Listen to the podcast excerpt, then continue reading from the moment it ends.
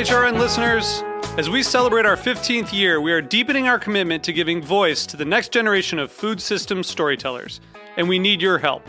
Our internship and fellowship programs help activate new possibilities for underrepresented and underestimated young people through experiential journalism, audio engineering, and production training.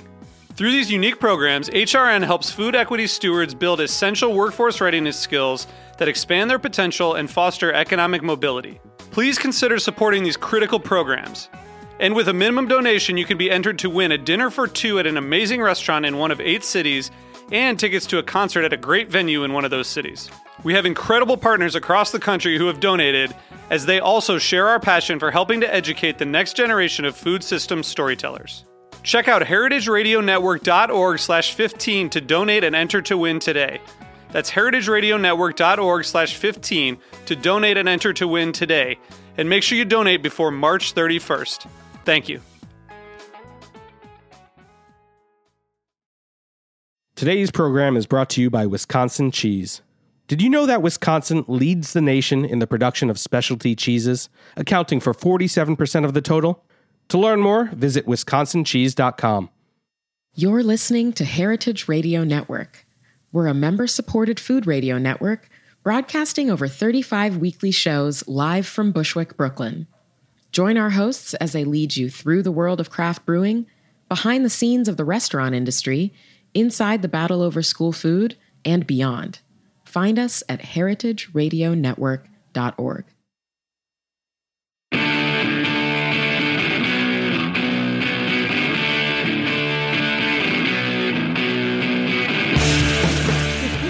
Yeah, that's right. It's Monday. That means it's time for What Doesn't Kill You Food Industry Insights. I'm your host, Katy Keiffer. And uh, we have a great program today. It's kind of going to be a little segue between my little series on dairy that, um, for those of you who follow regularly, has been ongoing since January. Um, and now I'm going to sort of move from dairy into water. And my guest today is going to help me bridge that gap. Um, his name is Francis Thicke, and uh, Francis, with his wife Susan, is the owner and operator of an organic dairy and crop farm uh, near Fairfield, Iowa. They process their milk on their farm and they market organic dairy products through local grocery stores and restaurants. And they are also experimenting with innovative regenerative organic farming practices on the farm. Francis has a PhD in agronomy, soil fertility, and has in the past served as the national program leader for soil science for the USDA Extension Service. He is the author of a new vision for Iowa food and agriculture, and he currently serves as the chair of the Organic Farmers Association Policy Committee, which he has been at since 2017. He's also the chair of the Real Organic Standards Board, and he has just stepped down as the chair of Subcommittee, vice chair of Livestock Subcommittee for the National Organic Standards Board, uh, a position he held from 2013 until today, uh, until this year. Um, Francis, thank you so much for joining me on the show. You have an incredible CV. I mean, you've basically done it all and done it all right, it sounds like. Thank you, Katie. you're welcome. No, I mean, really, it's like you're like the boots on the ground. You're the guy who's figuring this out. So let's just for a few minutes talk about um, about uh, organic dairy and dairy in general, and then we'll move on beyond that into sort of like I want to talk a little bit about soil regeneration, which obviously you know a great deal about being a PhD and how that's sort of becoming a bit of a new trend. Um, and then we'll talk a little bit about um, you know nutrient uptake in uh, rivers, streams, and lakes, and how that's uh, having an effect on people's drinking water and whatever else I thought to throw into this. into this hodgepodge of a show. Um, but let's start with the dairy farming. So, how do you make dairy farming work in, uh, first of all, a, a, collapsing industry? Although the dairy, organic dairy, is not collapsing, but dairy in general is, and and in a state that isn't particularly well known, I would say, for its organic production. What what does that say? Um, how does that work in Iowa to be an organic farmer? Is that a popular well, pastime? As, yeah, as you mentioned in your intro, um, we process our milk on the farm. Yeah. We, we market it all locally. So um, this is a market we've developed for, for many years, mm-hmm. 25, mm-hmm. 30 years. And so um, it, it's, it's different than the commodity market. That's why we can mm-hmm. make it work. We're separate from the commodity market. And we have a, a our product is unique in many ways. It's um, Jersey milk, so it's higher in solids and so it's more flavorful. Yeah. It's not homogenized. It's grass based. It's organic. It's local.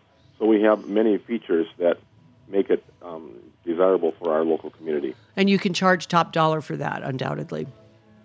We, Which you we, would we charge about the same price as other organic milk products. So like Stonyfield and Horizon, like the com- you know the sort of what I think of as commodity organic, you're you're in that price range. You don't have to charge higher than that.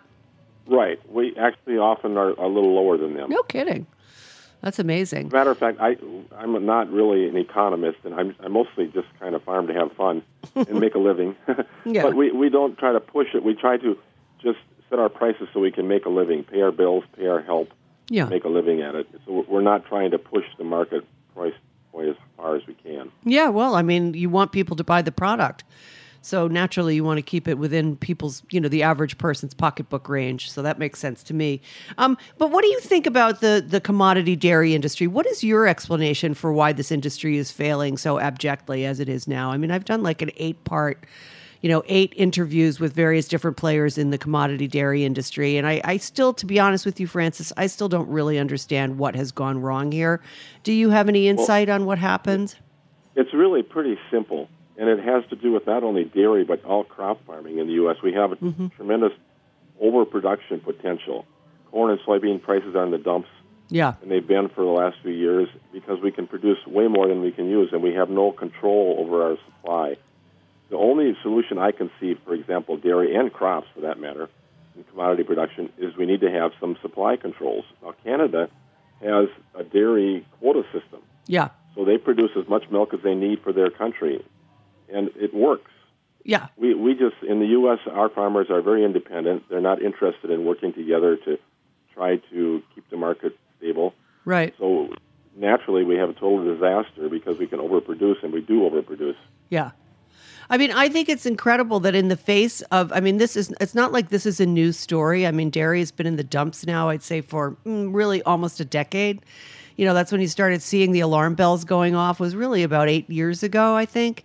And um, and just in the last couple of years, it's just become so extreme with you know dairy farmers either selling out or blowing their brains out or you know otherwise throwing in the towel, and and it does all come down to essentially what is a regulation which is a regulation on how much milk you can produce. Now, I don't understand how you can tell a dairy farmer how much milk they're allowed to produce, but obviously, as you've just pointed out, Canada does it quite handily, and the standard of living for dairy farming in Canada is much higher than it is in this country. So clearly, there is something that works there. So that it comes down to psychology, is what you're essentially saying, and that's what I really don't also, the- understand. The, system is really rigged against the farmers. I mean, I Yeah. don't want to be a conspiracy theorist, but basically, Go ahead.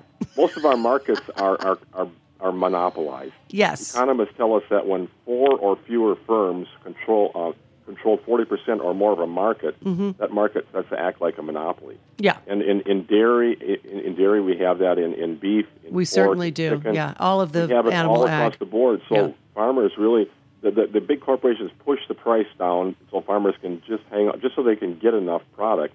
They, keep farmers going, but but barely, you know. Barely. So so basically, the whole system is, is really rigged against the farmer. Mm-hmm. th- That they get pushed down to the point where they, they can barely make a living or, or can't make a living. Yeah, absolutely. I mean, I've had um, Mike. Um, geez, I'm blanking on his last name, but you know, the Organization for Competitive Markets. He was a guest a few weeks ago. He's a great guy. And I asked him at one point. I said, like, Mike, well, you know, given the fact that um, you know the monopolization of the dairy industry, you know, just as you just said, along with all of animal agriculture, you know, you would think that farmers would be clamoring for a little bit. Uh, first of all, that they would get together better, and also that they would kind of want to vote out this um, very pro-business, pro-monopoly administration. And yet, I said, "Do you think these guys are still going to support the Trump administration come the next election?" He said, "Yeah." like, well, they why? will, but also we have to bear in mind that, um, um, you know, I vote for Democrats. I'll be up, up front, but they've been no better. When when Obama came in, Yeah. he did his hearings around the country. I attended one on, on the monopolization of the, the markets, and right. and in the end, they just jumped ship and they said we're not going to do anything. The pressure from the corporate world was too great; they couldn't stand Yeah. up to it, and they did nothing. And so um, it really goes through both parties that they can't stand up to um, the corporate world. I suppose so. Although it's it's the Republican candidates who are getting the big bucks, I think, from the corporations. I mean, in general, they tend to be supported by these big ag concerns to a greater Well, degree a- than yeah, Democrats. you're right that they tend to, um, companies like the, I mean, organizations like the Farm Bureau and so on, Mm-hmm. they tend to align more with the Republicans. Mm-hmm. Um, but the truth is that all of our politicians are dependent upon on, on campaign. Absolutely. Here in Iowa, the Democrats are scared out of their wits by the Farm Bureau, and, and if they get out of line, the Farm Bureau will will, will get them unelected. And so yeah. Nobody can, not very few stand up to, to that. And you know, it's kind of, I don't want to go too far off, but it's kind of like the neoliberal model that our Democrats have kind of fallen into, Yeah. that they're under the control now of the corporations, and they, it doesn't fit the, the, the theory or the philosophy of the, the Democratic Party, but in, in operation, it seems like we've fallen into that path. Well, I, I feel like the neoliberal movement in politics originated with Reagan. Reagan and Thatcher, essentially, hand in hand, I think were the biggest proponents of neoliberalism as I understand it. Yeah, And then but going Clinton, forward- Clinton kind of took a, Clinton kind of fell into Yeah, he brought it to the did. Democrats. Yeah, because he signed the. NAFTA bill. He signed NAFTA. And Yeah, that was supposed to make everybody happy. And in fact, it has been pretty good for farmers in some ways, hasn't it? I mean, this is where it- economics just fail Well, me. I don't has understand. in some but- ways, but what, which farmers? I mean, in Mexico, the stats are that a million and a half Mexican farmers lost their livelihoods, and now they're trying to get into the U.S. Mm-hmm. And so, it's it's um, you know, I, I I don't even think it's really good to think about if it's good for farmers in a perverted way, because we we have a tremendous potential to overproduce anyway. We're going to overproduce no matter what. It seems like. Well, that's it. And then, you know, the Republicans are supposedly all about anti-regulation when really this is a case where regulation would be uh, would be advisable, in my opinion. anyway. Yeah, and as a matter of fact, that's a good point because the organic industry actually has voluntary regulation. Mm-hmm. We rec- we welcome the regulation. You know, organic production is regulated in order to get the organic seal. Ah. So in some cases, regulation can be very helpful. Right. But it's very antithetical unless it's regulating my reproductive organs. That the Republicans seem to be very happy doing. they don't mind regulating that. They don't mind regulating, you know, people's immigration status. But they Well, certainly and- yeah, and even like here in Iowa, they're totally you know for local control until Yeah. it comes to something that they don't like, and then they they're totally against local control. yeah. Well, such is human nature. Now, let's talk for just a minute about the Farm Bill because, um, say, you were writing the Farm Bill, you, Francis Thicke, and you have worked with USDA, so you kind of know more than the average bear. And of course, you're a farmer. Um, what would you do to reorganize and revive the U.S. dairy system in general. Not, we're not going to talk about obviously organic dairy has uh, you know kind of navigated some rocky shoals here. Um, but so for commodity dairy, what would be your plan? Would it just be writing regular regulations? Would it be opening new markets like Tom Vilsack, who I tried and tried and tried to get on this show? Um, he's supposedly, you know, he works for the Dairy Export Federation and he's supposed to be very busy opening markets to American milk or milk products. Um, what what do you think would help the dairy industry the most in terms of the Well, farm bill? You know, sure, it's good to open markets, but the truth is, you know, other countries they need to be food sovereign also, and so Hmm. the idea that we're going to sell more milk somewhere and sell more pork, and we're going to open up the, the beef markets, and we're going to open up soybeans and corn. I mean, come on! I mean, there's there's only so much market around the world, and people who need food or are hungry, they can't afford to buy it anyway. So we're going to sell it to the rich countries, and Right. that's just a kind of a in the end a zero sum game. So that's one. It, you know, there's some something there, but I, I don't see how we're going to really solve the problem until we can control production. Right. We otherwise we're just going to be looking for places to dump it. Yeah. That's my impression. And I don't see that the I mean, as you pointed out uh, earlier, you know, part of the biggest issue is the is the the uh, monopolization of the of the industry by, you know, things like um, Dairy Farmers of America and you know, the other big co-ops that are controlling the supply and beating the prices They're acting down. more like corporate world than they are Yeah. like really co-ops. Yes, that's right. Yeah, that's one thing I learned in this series. they call themselves a co-op, but they pay themselves six figures and they sit in a tower, an office tower, and you know whatever state it is that they're based in, and basically call the shots and buy expensive suits. That seems to be my. I read that somewhere else. I ain't making this up. Um, No, so, no, I, it, I, you're right. You're right. That's true. I mean, they seem very divorced from the population that they're supposed to be helping.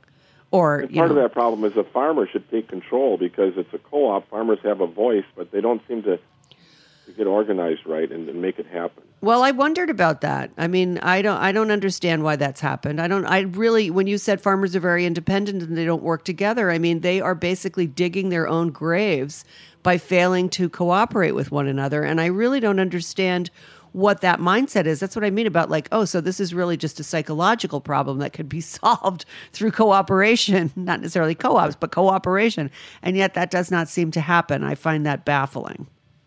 Yeah, it is. It, it, I think they feel helpless because the co-op is mm-hmm. so big and Yeah. it's run from the top down, kind of. You know, theoretically, it's from the bottom up, but in actuality, they spoon feed, you know, the farmers what they need to know, and Right. it's complicated. But farmers really are at fault in a way because they just don't take control of their, their world.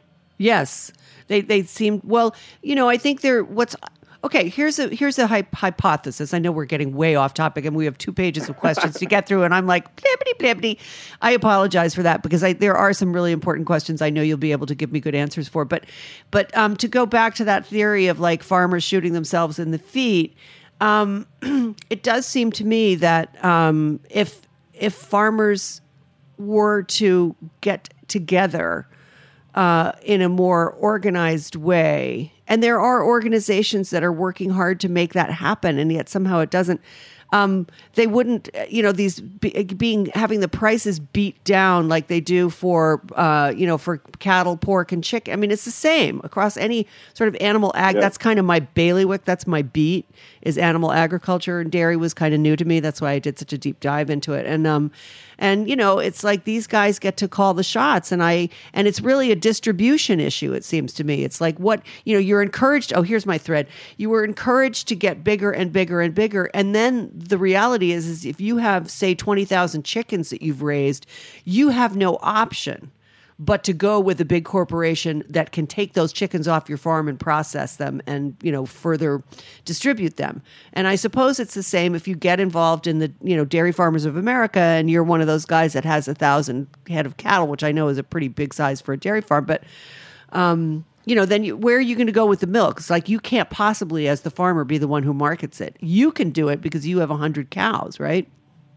Which Yes, by the way is bigger than the average right I'm sorry. that's a bigger than average herd. I my my reading told me that the Well, average herd was about between fifty and you- seventy. I mean, um, it's, for today's market, it's not. I mean, there there are a lot of dairies that are five, ten, fifteen thousand cows. oh yeah, place. the totally corporate ones. Yeah, Yeah.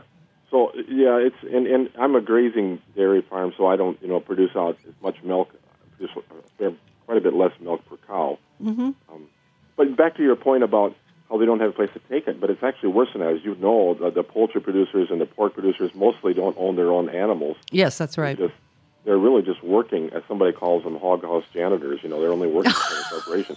my God, yeah, And so, um, so they're really not very empowered at all. They can lose No. their contract next week, you know, if they That's don't right. do things right. And, and you're right, absolutely right about the dairy. Is that the, the markets that are available are getting smaller and smaller. I grew up on a dairy farm in in Minnesota, and um, there were all little dairy farms all over the place, and there were there were probably a half a dozen companies that would want to buy your milk yeah, nowadays in those places, you're lucky if you can find one. Mm-hmm. Some people are losing their market. There's no nothing available, so they're not very empowered to be able to to be, be picky about anything or raise much hell. However, they could start to, to um, work together more. I'm thinking, for example, of uh, my brother has a dairy farm I grew up on, and, and um, he's in, in Minnesota, but right across the river in Wisconsin, there's in there's the Westby Co-op. It's an organic. They have both conventional and organic milk uh huh. but it's owned. It's a small regional co-op that's owned by the members, and they're very active, and in, in their board of directors very active in directing their um, their organization, and they, they sell both organic and, and conventional milk. And so, if we have a lot of these little regional ones, they, have their own product, their own label. Right. They they could start. You know, they're big enough that they can have some clout. They have 170 some organic farmers selling to them, Oh wow. but they're they're not big enough that they lose they lose control. Yeah. Well, that does seem to be the answer to a lot of agriculture's woes. Is uh, you know, smaller is better, and re and cooperation like that is better, and re regionalizing the food system. That's that's after ten years of doing this radio program. That's the takeaway for me. It's uh-huh. like we can't just keep getting bigger and bigger and bigger and aggregating everything under two or three labels and only having production facilities in a few places. It's got to be broken back down into small regional hubs. You know that That's you're right. It works best that way. But remember, Yeah. you know, I'm sure you're aware, the corporations they don't look that way. The big corporations they want to oh. consolidate it all, and so they're fighting against that. And so we have to recreate the whole food system in a way. yes, uh, we do. It's not going to happen without unless we unless farmers take a strong role in making it happen. I would agree with you, Francis. Okay, now we're gonna we're gonna take go off of that because we're gonna have to take we're gonna have to take a sponsor break in a minute. And I want to I want to get back to what we were supposed to be talking about. So now Okay. we were chatting about okay, here's something that's very important, and I know you can give us some good insight into this. So the Farm Bill, as you pointed out to me, is making some moves or planning to make some moves on the National Organic Standards Board. What what is happening? What are they proposing in the Farm Bill that you Well, feel would be a problem? Relates closely to what we were talking about earlier about the big corporations trying to take over the market. You know, organic now is a fifty billion dollar a year industry, Right. And the big corporations are trying to consolidate the small organic things, and they're and and they're pushing a lot of them for hydroponic production to be organic, and it is now allowed.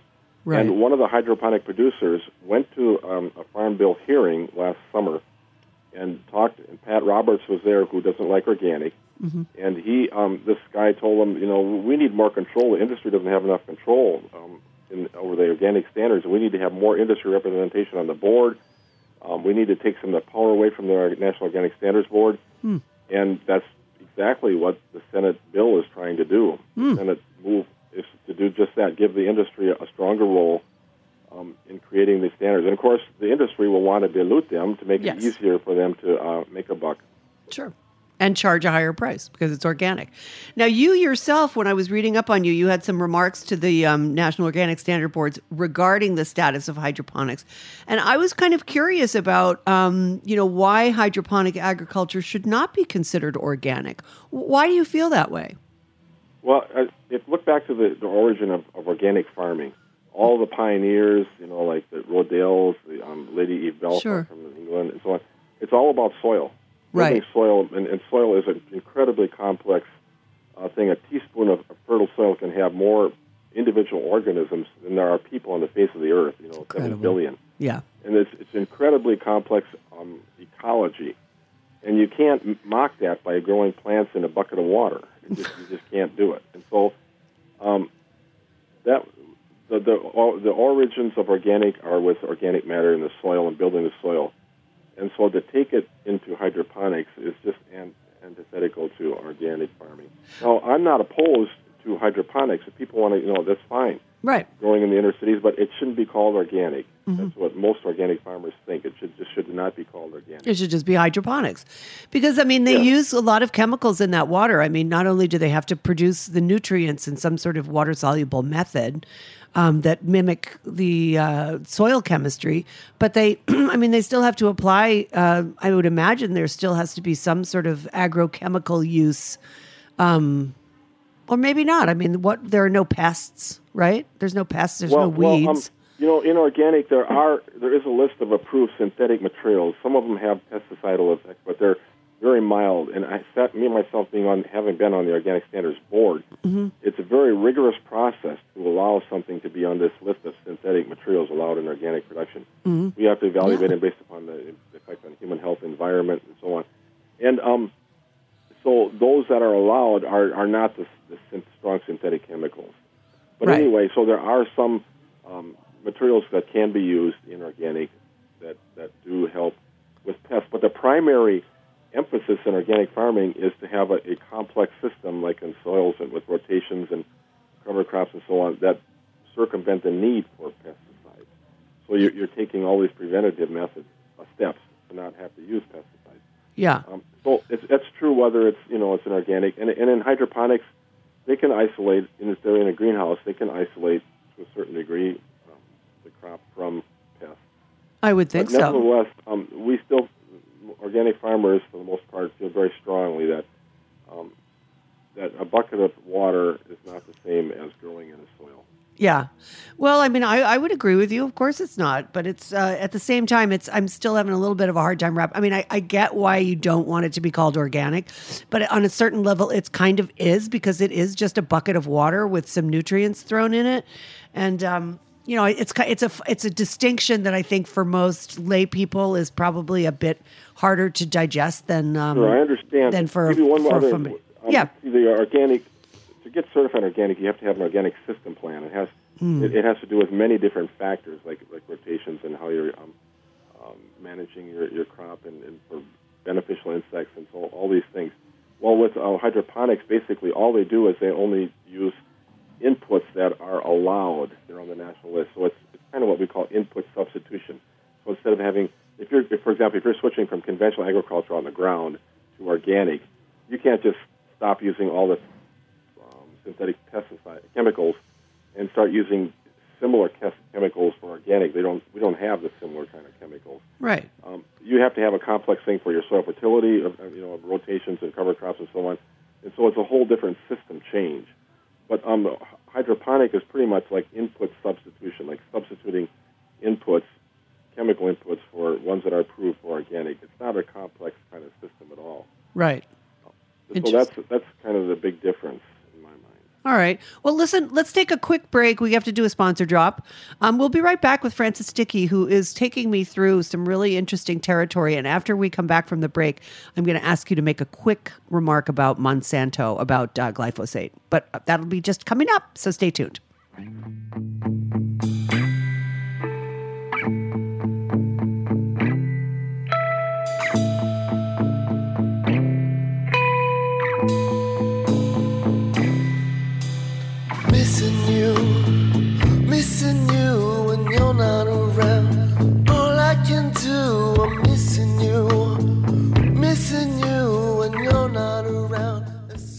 Today's program was brought to you by Wisconsin Cheese. What do you think of when you hear Wisconsin cheese? For me, I think cheese curds. Delicious, fresh, and squeaky cheese curds. Or deep fried cheese curds. Cheese curds literally any way, anytime, any place. I think about Andy Hatch and Uplands Cheese, the farmstead cheese company behind Pleasant Ridge Reserve. I think of delicious stinky Limburger and its long storied history. I think of Dunbarton Blue, made by master cheesemaker Chris Roelli. I think of Roth Grand Cru Surchoix, which was named 2016's World Championship cheese, and Sartori's Black Pepper Bellavitano, the 2017 U.S. Championship cheese. Wisconsin produces the world's best cheese, with lush grasslands and a glacial water supply that produce the very best milk. Fourth generation cheesemakers combine old world tradition with new ideas and the highest standards to make innovative cheeses that win more awards than any other state or country. To learn more, visit wisconsincheese.com.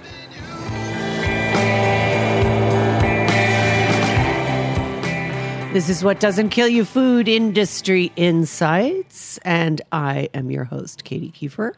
And I'm chatting with uh, Francis Thicke, an organic dairy farmer and um, chairman of the National Organic. Let's see, where are your many? You have so many bona fides.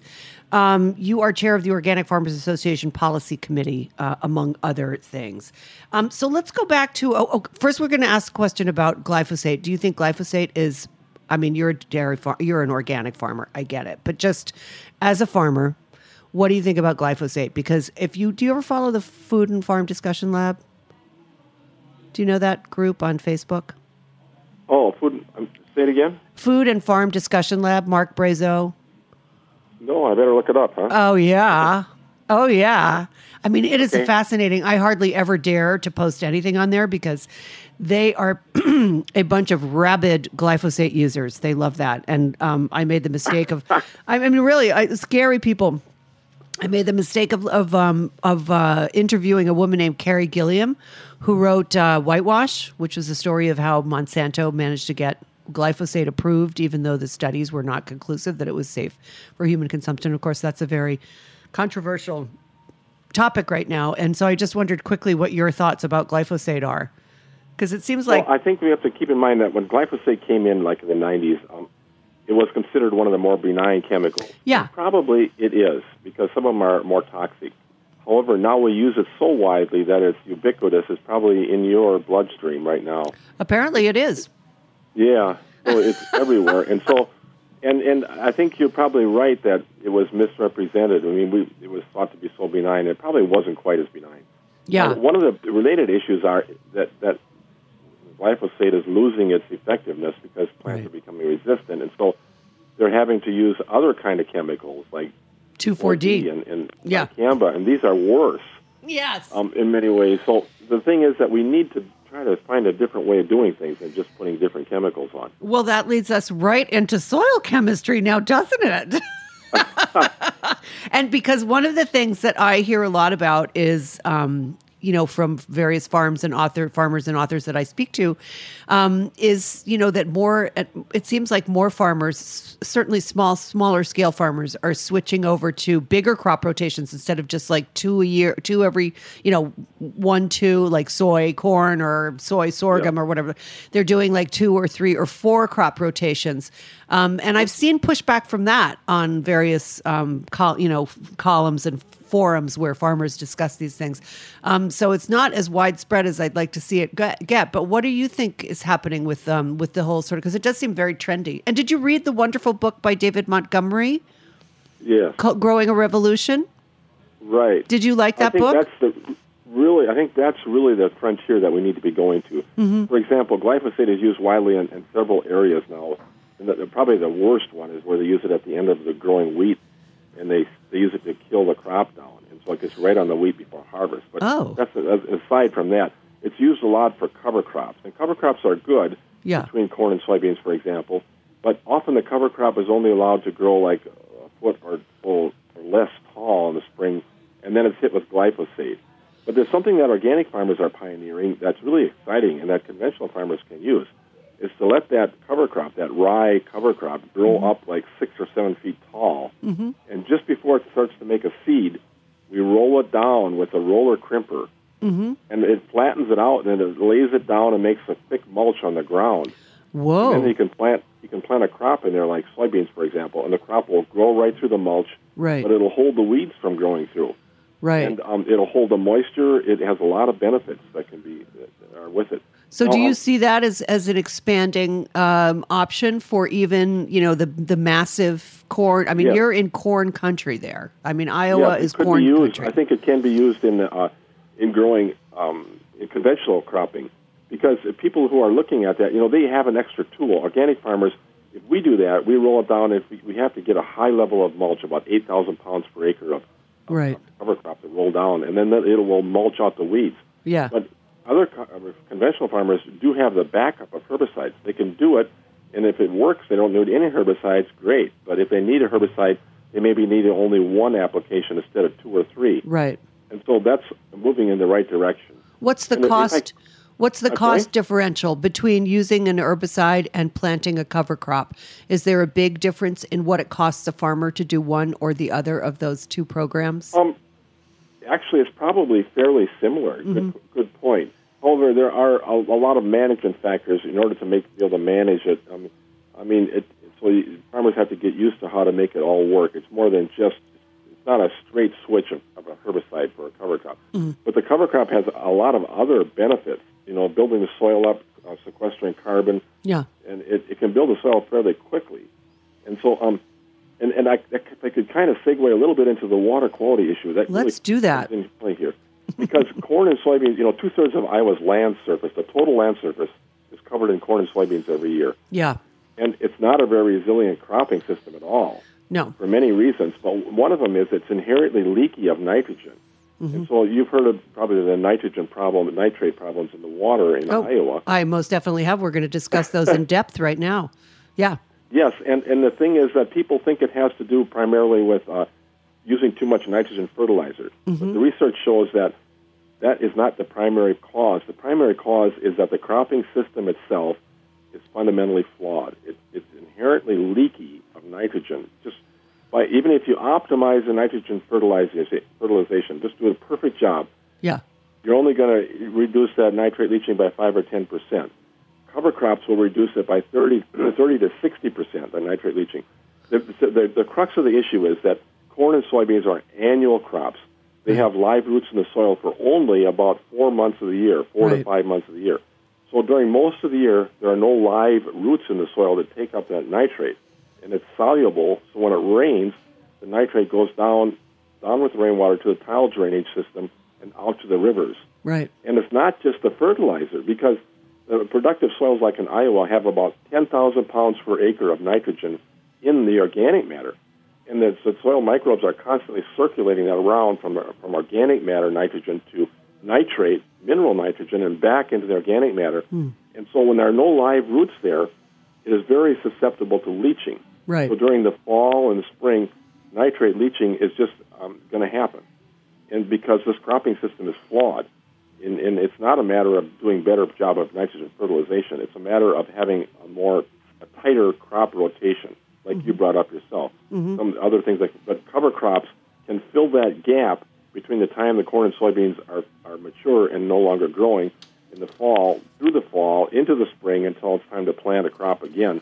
They can have those live roots down there scavenging that nitrate before it goes off into the river. Right.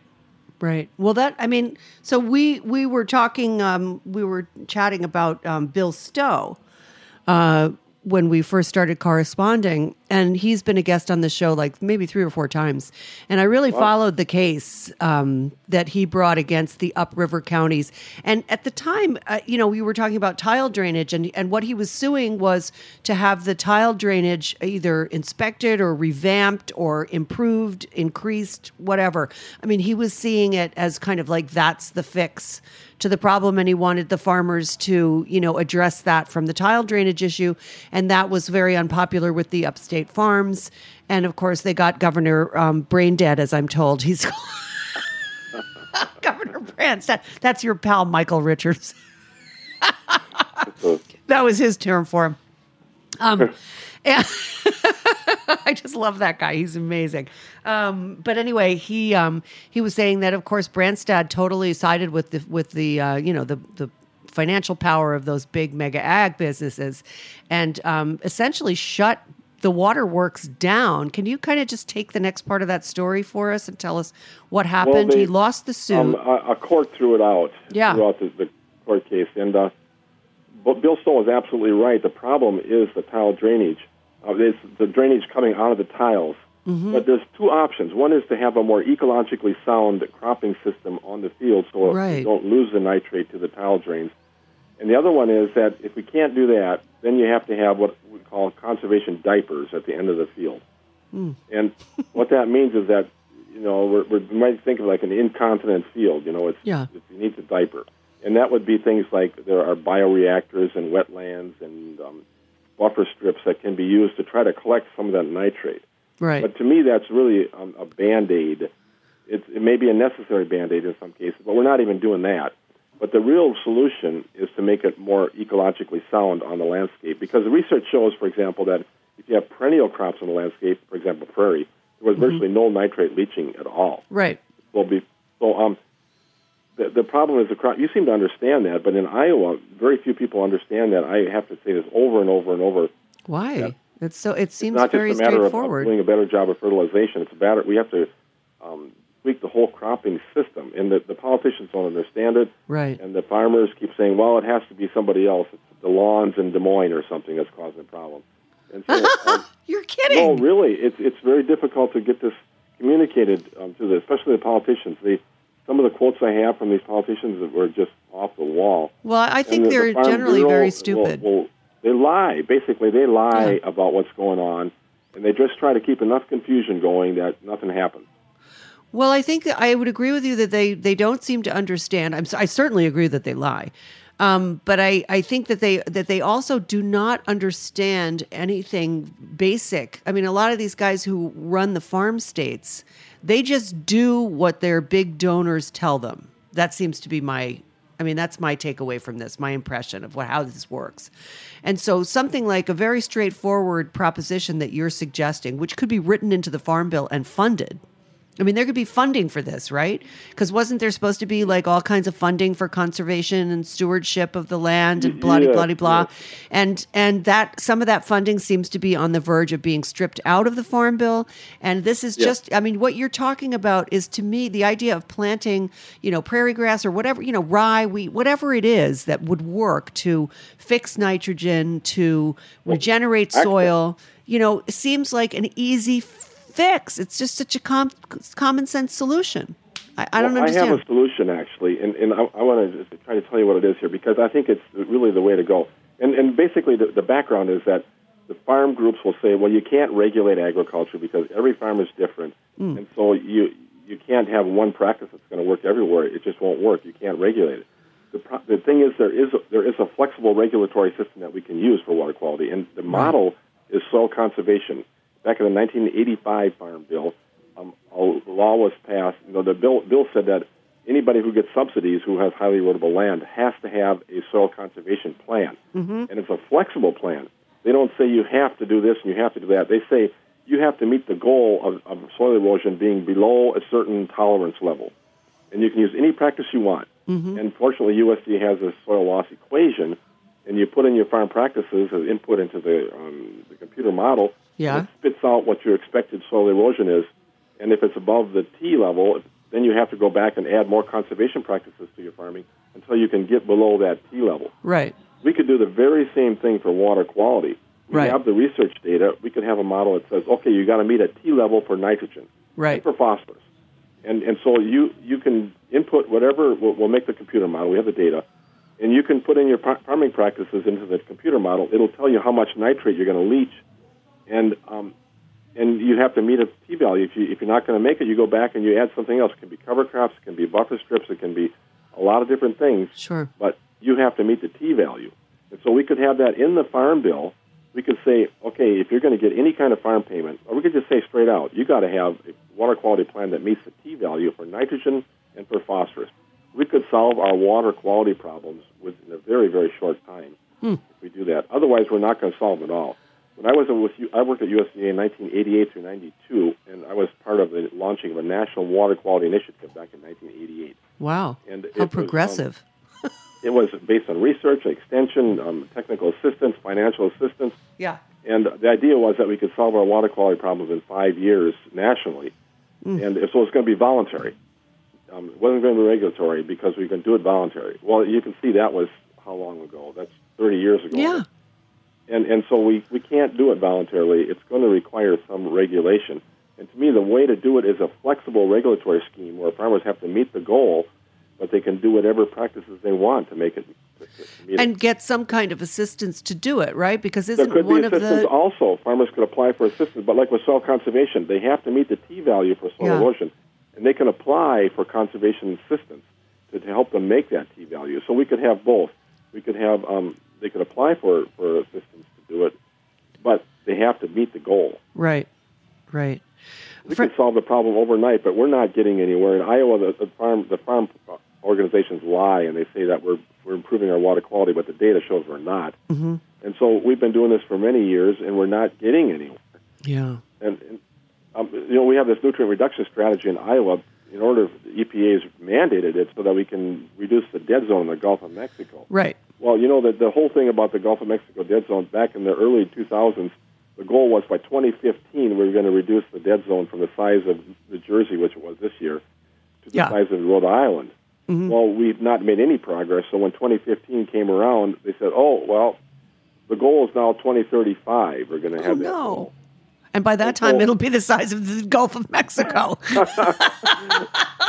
so, so you know, we haven't made any. My point is, we haven't made any progress, and we're not going to make any progress in this voluntary approach because yeah. it's complicated. But some research shows that it, you know, with all the money we're paying for farmers for conservation practices, after 10 years, they have about the same number of practices on the land as they had before because the new ones that were bought were paid for that were fine, but the old ones were dropped off at, off the bottom end. Mm-hmm. And so we're not making a lot of progress. We're not really making any progress. And so it's going to require regulation, and I think a flexible regulatory scheme like what I'm bringing out would, would be perfect to make it happen. I think that sounds incredibly sensible, and you are a very sensible man. And this has been a total pleasure for me to chat with you. And I hope you will join me again. Unfortunately, we have to call it a day at this point. Um, but I want to thank you so much for being on the show, and and let's do it again. And I'm going to take hiatus in a few weeks, but um, next fall I'll call you. We'll do another program about water and water quality. I love the idea that you have a solution. I'd love to put that solution out more broadly, and you know, let people start understanding and percolating those ideas because they're really essentially very simple, common sense approaches. And there's just Right. you know, it's it's really it's money and greed that are getting in the way of this, and that's the, you know that's that's that's a boundary that can be overcome at some point. So thank you so much, Francis. Um, or can people learn more about you? Like I know you wrote a book. Do we want to promote your book? It's a new vision for Iowa food and agriculture. Oh, no, I wrote that when I ran for Iowa Secretary of Agriculture, and so it was focused on that. On that, so we, Yeah. don't, need we, don't, we don't need to promote that. Well, I hope you try to run for office again because honestly, I think you have you have the voice of reason, my friend. Thank you so much for joining me, and thank you to Wisconsin Dairy, uh, Wisconsin Cheese for my sponsorship as always, um, and thanks to my wonderful engineer Dave. And um, we'll see you next week, folks. Thanks for tuning in. Bye bye for now.